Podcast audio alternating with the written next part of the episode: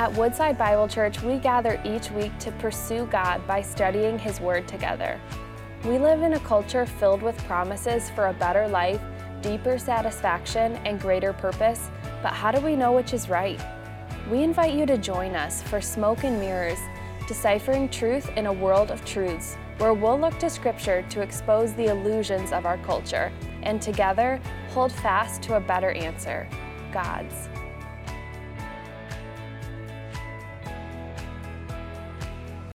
Well, good morning, everybody.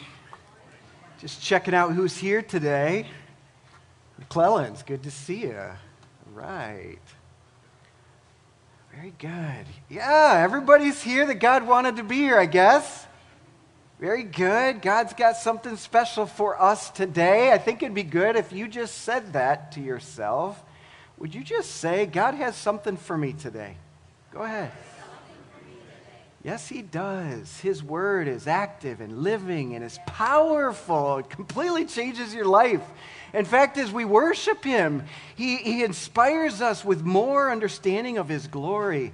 And I don't know about you, but I need that because in my life, when I go through the difficulties and actually care for others that are going through difficulties, sometimes those things get bigger in my vision than God. And worship just brings me back to that reality of nothing is bigger than Him. The burden I have for my kids, uh, the struggles I have for even some global issues like what's going on in Afghanistan and the earthquake in Haiti uh, this morning or last night, and so many tragic things that are happening. God is bigger than that, and His love is deeper than that, and there's nothing to fear. And I hope as you worshiped Him today with us, realizing God's desire is that all the earth will shout His praise.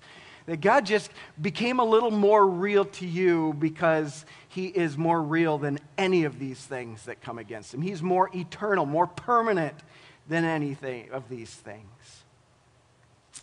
I want to say a big thank you before we get into God's Word to Danny uh, Danny played keys for us again today. Uh, you know, uh, there's something that happens, you've seen it as you've traveled around, that during the summertime, college students and whatever, they look for great jobs, and so they go serve on cruise ships and in uh, vineyard, you know, tasting rooms all over the world, and these high places of tourism, they, Disney World and such places, Algonac. Um, Eric Williams' house, who needs somebody just to kind of nanny for this, you know, things like that. Well, Danny's one of them. She traveled all the way from Lancaster, Pennsylvania for the summer. Thank you, Danny. We're so glad. she's, she's my niece, too. I mean, that's, that's kind of part of it. And, uh, and so, but we are so thankful that uh, Eric and Kate's cousin Danny could travel here to care for them and serve Jesus uh, here at Woodside Algonac. So thankful for you, Danny. And she heads back here next. This is her last Sunday with us, so I just wanted to say thanks. Uh, Ecclesiastes chapter 2. How do you find it? Well, you Google it. Ecclesiastes, spell it the best you can. Ecclesiastes 2, and your, your browser will take you to it use the YouVersion, that's a great way to do it. If you're using a printed Bible, which I recommend on our worship gatherings here, turn with me in the scriptures to Ecclesiastes chapter 2 as we continue a series we're calling Smoke and Mirrors. The book of Ecclesiastes is the musings of this incredible guy named Solomon. He was king, uh, the wisest king, granted so much riches and peace in his kingdom for so many years, and that gave him the opportunity to dive into everything the world had to offer because he was trying to find meaning and purpose. It's one of the cool things about humans that out of all of nature, all that God created, human beings are the only things that have a sense of consciousness. Creativity and intelligence all merging together to give us this idea of self awareness that we don't just exist and follow natural instincts. We have this desire for something deeper and we pursue that.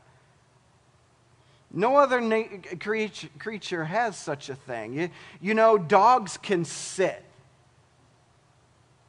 but they don't sit and contemplate the world and their purpose and meaning and identity. They, they sit for a dog biscuit, right? That's, that, it's pretty much it, or to please their master. Elephants can roam 300 mile trek across China and, and you know, satellite cameras can capture their journey and kind of intrigue the whole world like what's going on now. But none of them are trying to pursue the cure for a global pandemic or a vaccine that will be 98% efficient. They're just traveling. Something in their instinct caused them to just move. Eagles that soar 10,000 feet above the earth as they catch a thermal. And they're soaring and gliding. None of them are looking down, trying to figure out how do we make for a better tomorrow? They're looking for food or the joy of soaring, but not much deeper than what you can do and you have done as you've taken time, maybe swinging in a hammock, maybe driving down the road, or, or maybe where, wherever you find your quiet space to try to think bigger thoughts, to say, Am I doing what breathes life into me? Am I making a difference? Is my job satisfying? Only humans do that. We're created in the image of God. We're given this sense that if you were to wrap all that up in a word, maybe we could use the word ambition. Merriam Dictionary defines ambition as the desire to achieve a particular end. We all have it. Now, parents, maybe some of you think, well, I kept trying to tell my kid this. Or maybe some of your spouses would say, I've been telling, trying to tell her. Maybe you have an employee that you would say, I wish they just had more ambition. Well, the reality is they have ambition. It's part of God infused aspect of being a human. They just might have an ambition different than yours. Maybe their ambition isn't to build your company. Maybe it's to fund their esports or some other ambition. But we all have it. Well, Solomon was looked at his life and he said, I have opportunity to pursue an ambition and to find meaning and joy and satisfaction.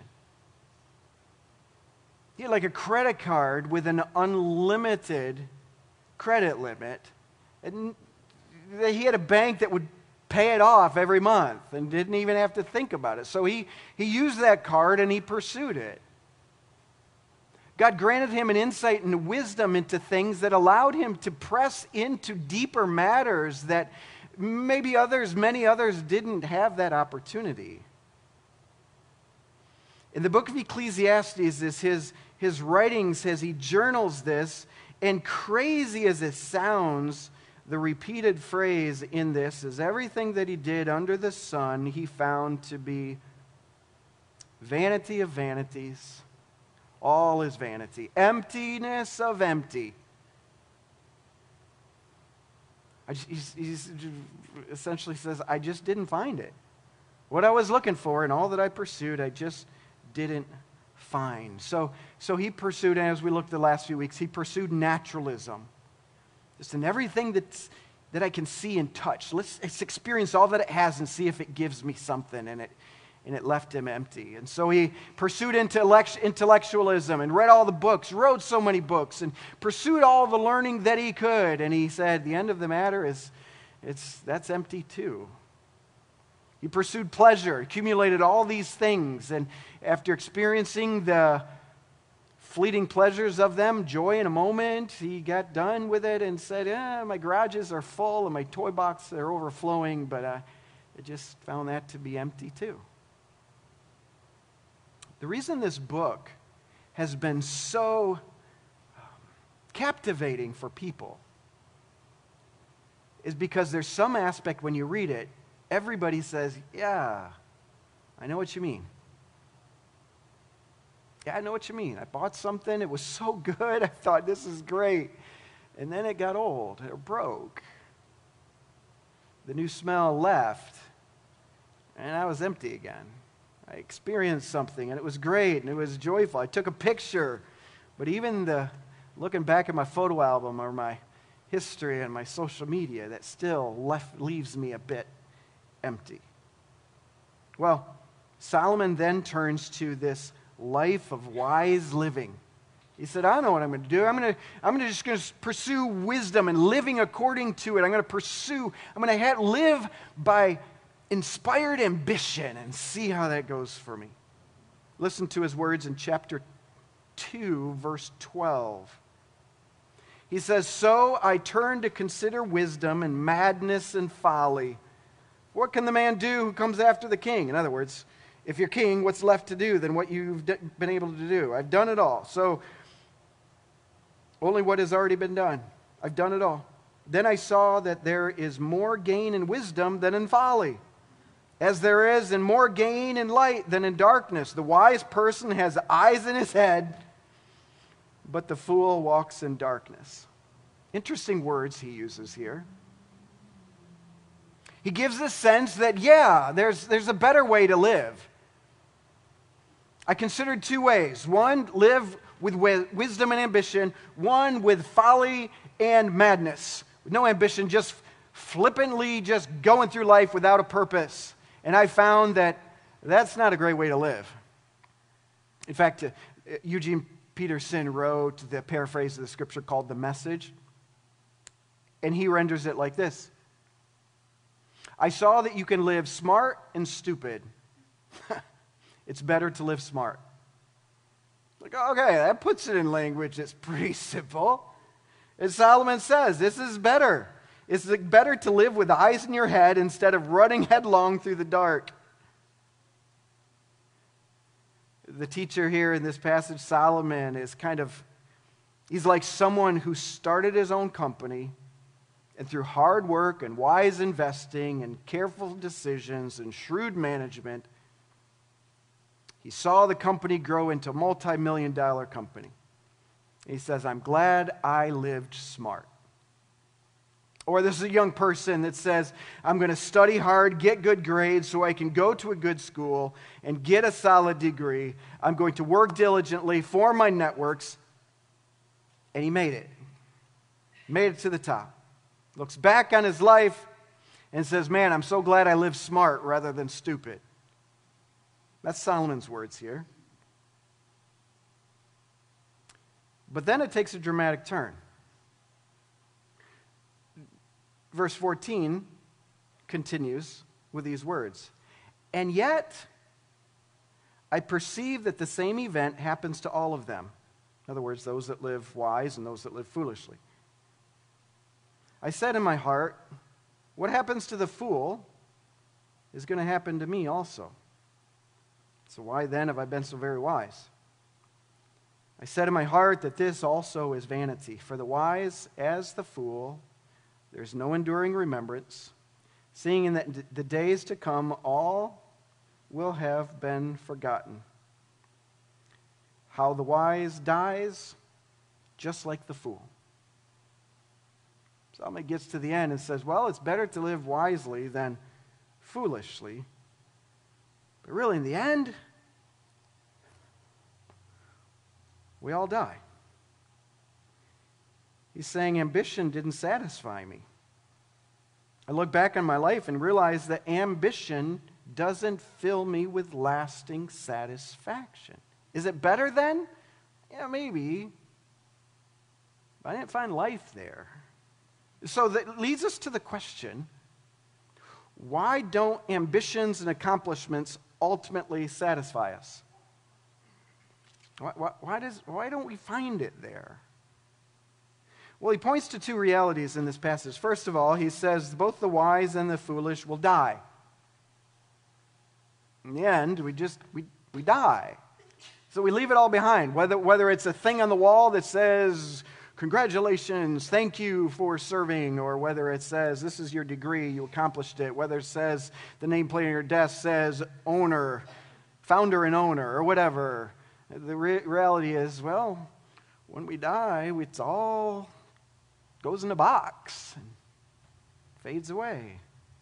I went back through my files this week as I contemplated this, and real quick count, I came up with about 250 funerals that I've done with notes and memoirs of various people. Biker dudes and pastors' wives, infants and 100 year olds, police officers and convicts, the homeless and a millionaire. And Solomon was right ashes to ashes, dust to dust. Nothing that we do, nothing we accomplish, nothing we contemplate changes that end. We're all in that category. We all die. So Solomon says, So what's the point? It leaves me empty when I realize me and the fool, we have the same end.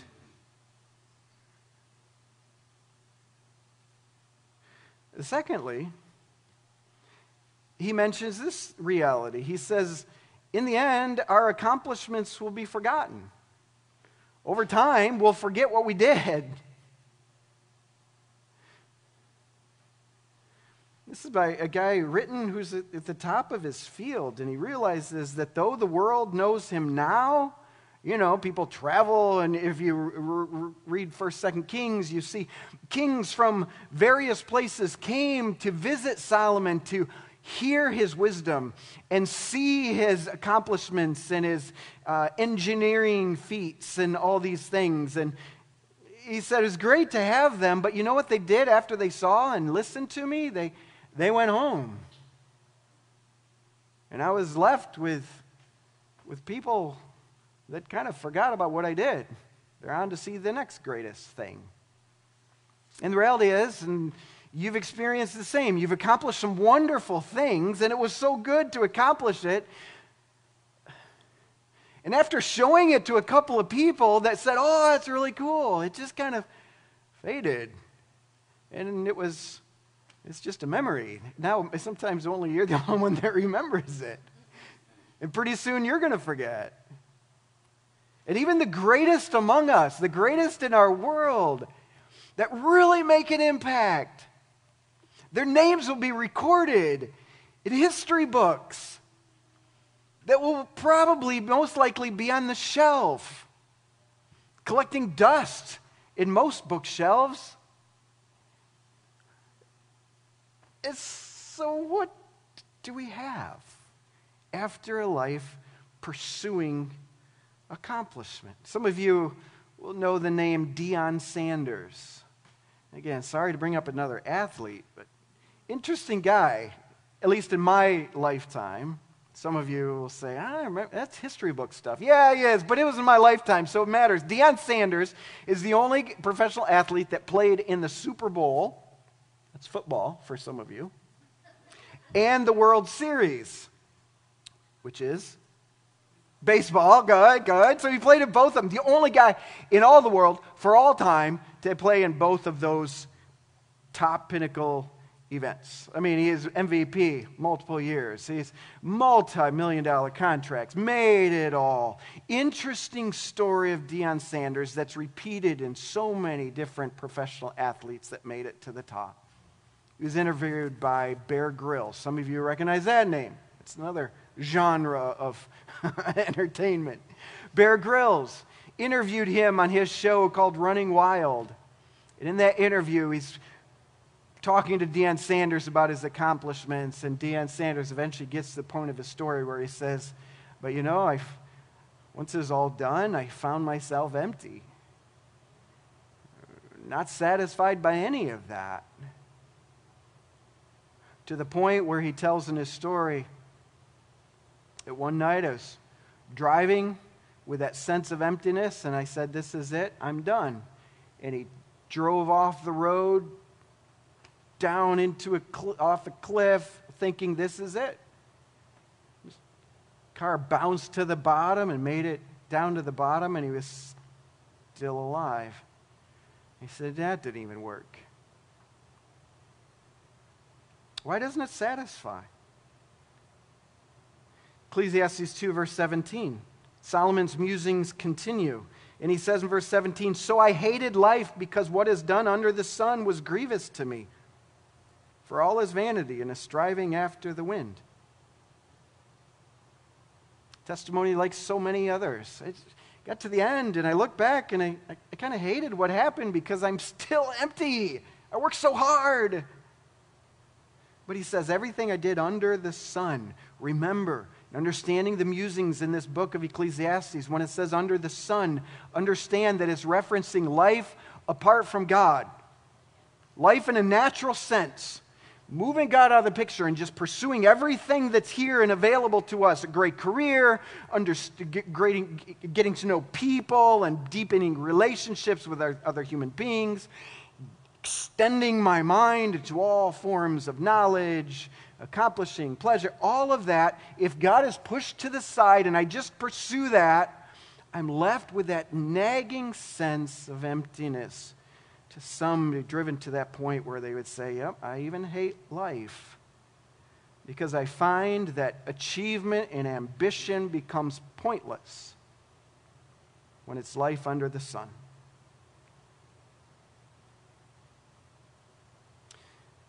If you read through the entire book of Ecclesiastes, we come to his understanding that. They, so here's, he says, here's, and we'll get to this in a couple weeks, but essentially he says, here's, here's what I realize. If I stop fearing God, nothing matters. So here's the answer fear God, honor him, follow his plan, and you'll find life point of the preacher in this musings of this aspect this morning we're looking at is this essential reality that God is supreme.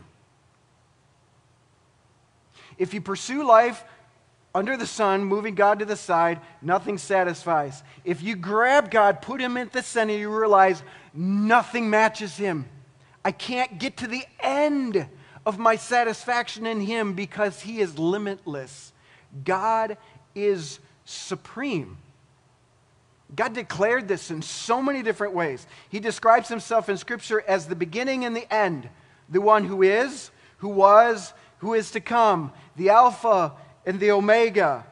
He, the King of Kings and the Lord of Lords. There's no one higher, no one stronger, no, more, no one wiser than God. He is supreme. He is the one being in which you can find, not only does he author life, he's the one that ex- expresses abundant life to those who are alive. As supreme, God's designed human life to have him as the focus of all their ambition and all their achievement, not us. Let me say that again. God the Creator has designed the human existence so that He is the focus of all of our ambition and all of our achievement. He is the focus, not us. You did so well repeating after me this morning. Let's try it again. Could you say, It's not about me? It's not about me. When it is, when it's my accomplishments and when it's my ambitions, I'm left with this nagging sense that it was better than not having ambition, but I'm still floundering. But when it's about God, you find life. Think of the moon. The silly illustration, but think of the moon. You go out in the beauty, especially out here in Algonac, Clay Township area, where there's, there's like dark sky on these clear summer nights and you step outside and the clear it's been a long time since we've had truly clear skies but you step outside and you see a full moon. You're like that's incredible. It lights up your yard. Now you don't have a dark sky because this moon is shining. What if the moon started to think Oh, it's all about me. Where those of you that understand, you listen to science class once in a while, you learn that actually the light of the moon is from what? It's from the sun. So the visual splendor of the moon is the reflection of someone greater, something greater, which is the sun. What if the moon, preposterous, I know, what if the moon said, Nope, it's all about me, so I am going to get out of the reflection of the sun, get out, put, push that thing out of the way, it's all about me? Preposterous, you know, obviously, all nature would crumble because of the intricate design of our orbits and such thing. But just, eh, you ever seen a new moon? Well, sort of because the new moon disappears. Because that's the place where the moon gets out of the reflection of the sun and pretty much becomes this faint little outline. And the only thing splendid about the new moon is that you can't see it. Interesting.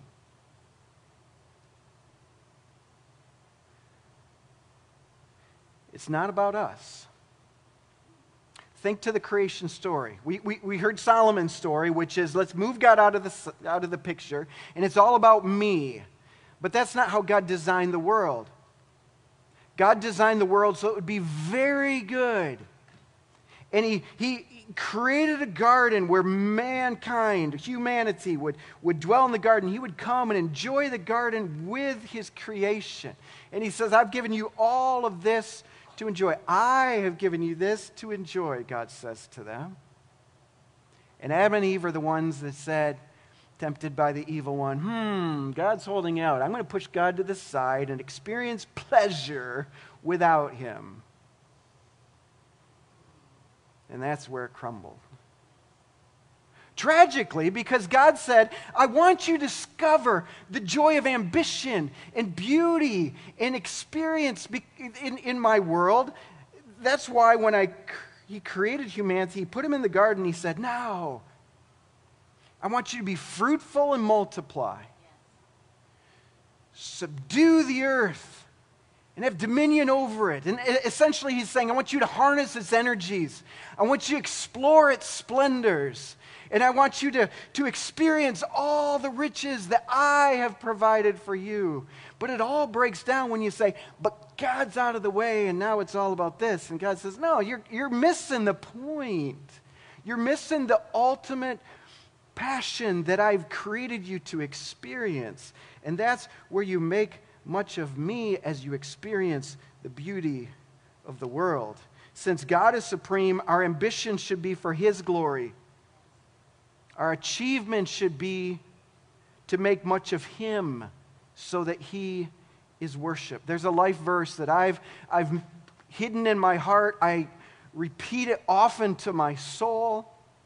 In 1 Corinthians 10:31, many of you have this memorized. If not, you should. It's very simple.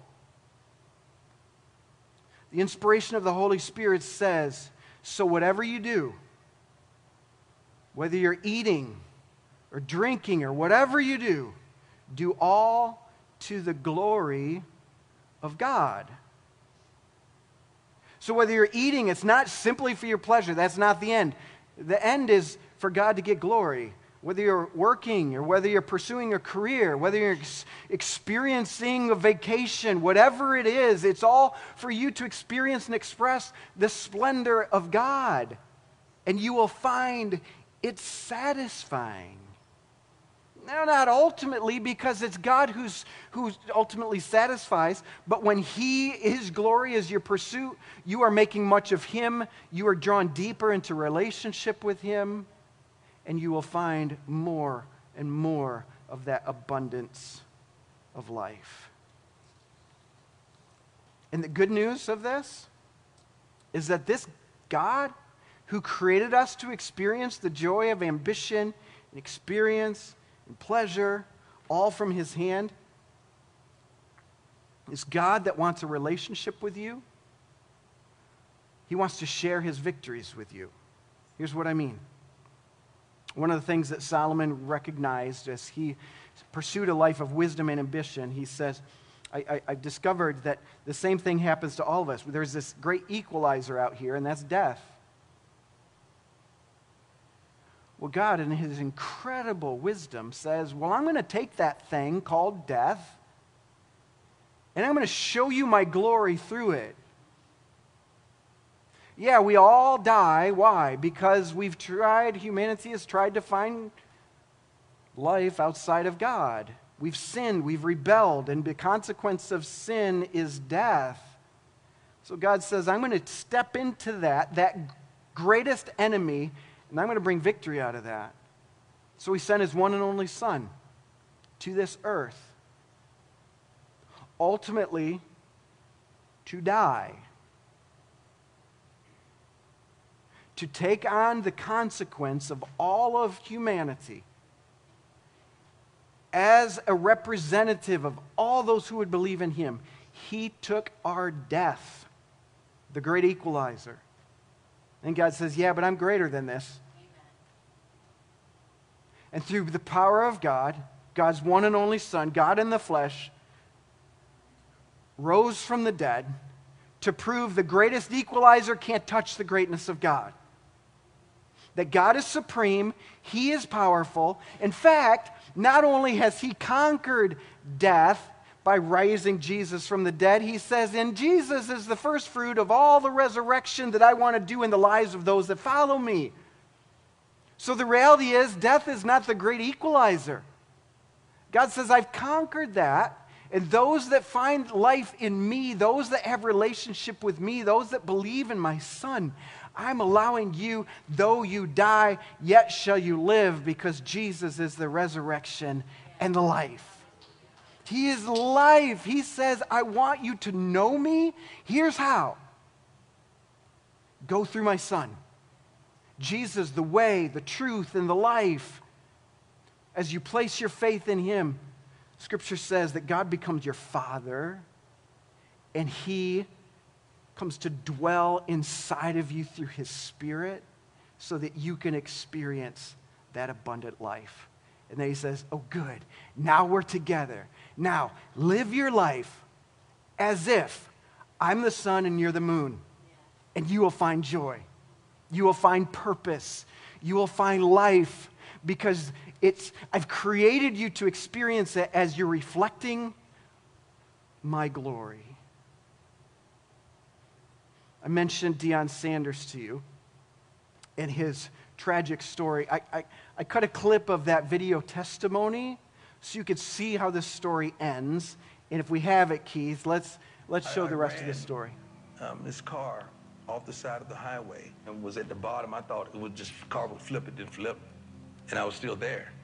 And I was like, man. Hmm. Shortly after that, I had to just come to the Lord with my hands up, say, uh, uh, I'm done. I can't do it anymore. You got me. I give up. God, you take me. So like all of that power, money, sex didn't empty. give you what your, There's empty. faith has. Mm-mm, empty, emptiness. There's a great power to being able to achieve amazing things mm-hmm. and yet hold them so lightly because you have something far more precious. That's it. And you know, we share a faith together. You know, it's like a backbone to me as well. And it's like all the achievements and the summits, and they're, they're nothing compared to, right. you know, that something inside. And I totally see it in you. I stay strong, and I never question God. it has to be something bigger than you that you're working for, that you're living for. Because if it's all about you, you've already lost. If it's all about you, you've already lost. It's not that ambition is wrong. It's not that striving to be the best that you can be is an offense to God. He's created you with ambition. But when it's His glory that you're seeking to exalt, you'll experience that satisfaction that your heart longs for. You see, it was followers of Jesus that sought to radiate his glory that pressed into science. People like Isaac Newton, following Jesus, believing in his word, pressed into science to discover cures and health for the human body. It was followers of Jesus that were concerned with the sick in their community that established this idea of hospitals, medical care. Followers of Jesus, we Jesus that established the school system because they believe that when God is your focus, the God who is supreme, the God who is good that you sang about, desires goodness to come from us. The concern is when our ambition is under the sun, moving God to the side and saying, asking that question, what career do I want to go into?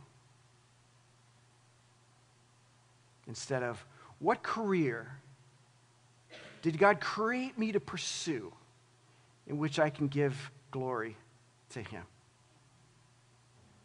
What ambition has God given to me so, so that I can help people understand what a powerful and wonderful and healing God He is, that I can pursue His glory and do good for my world?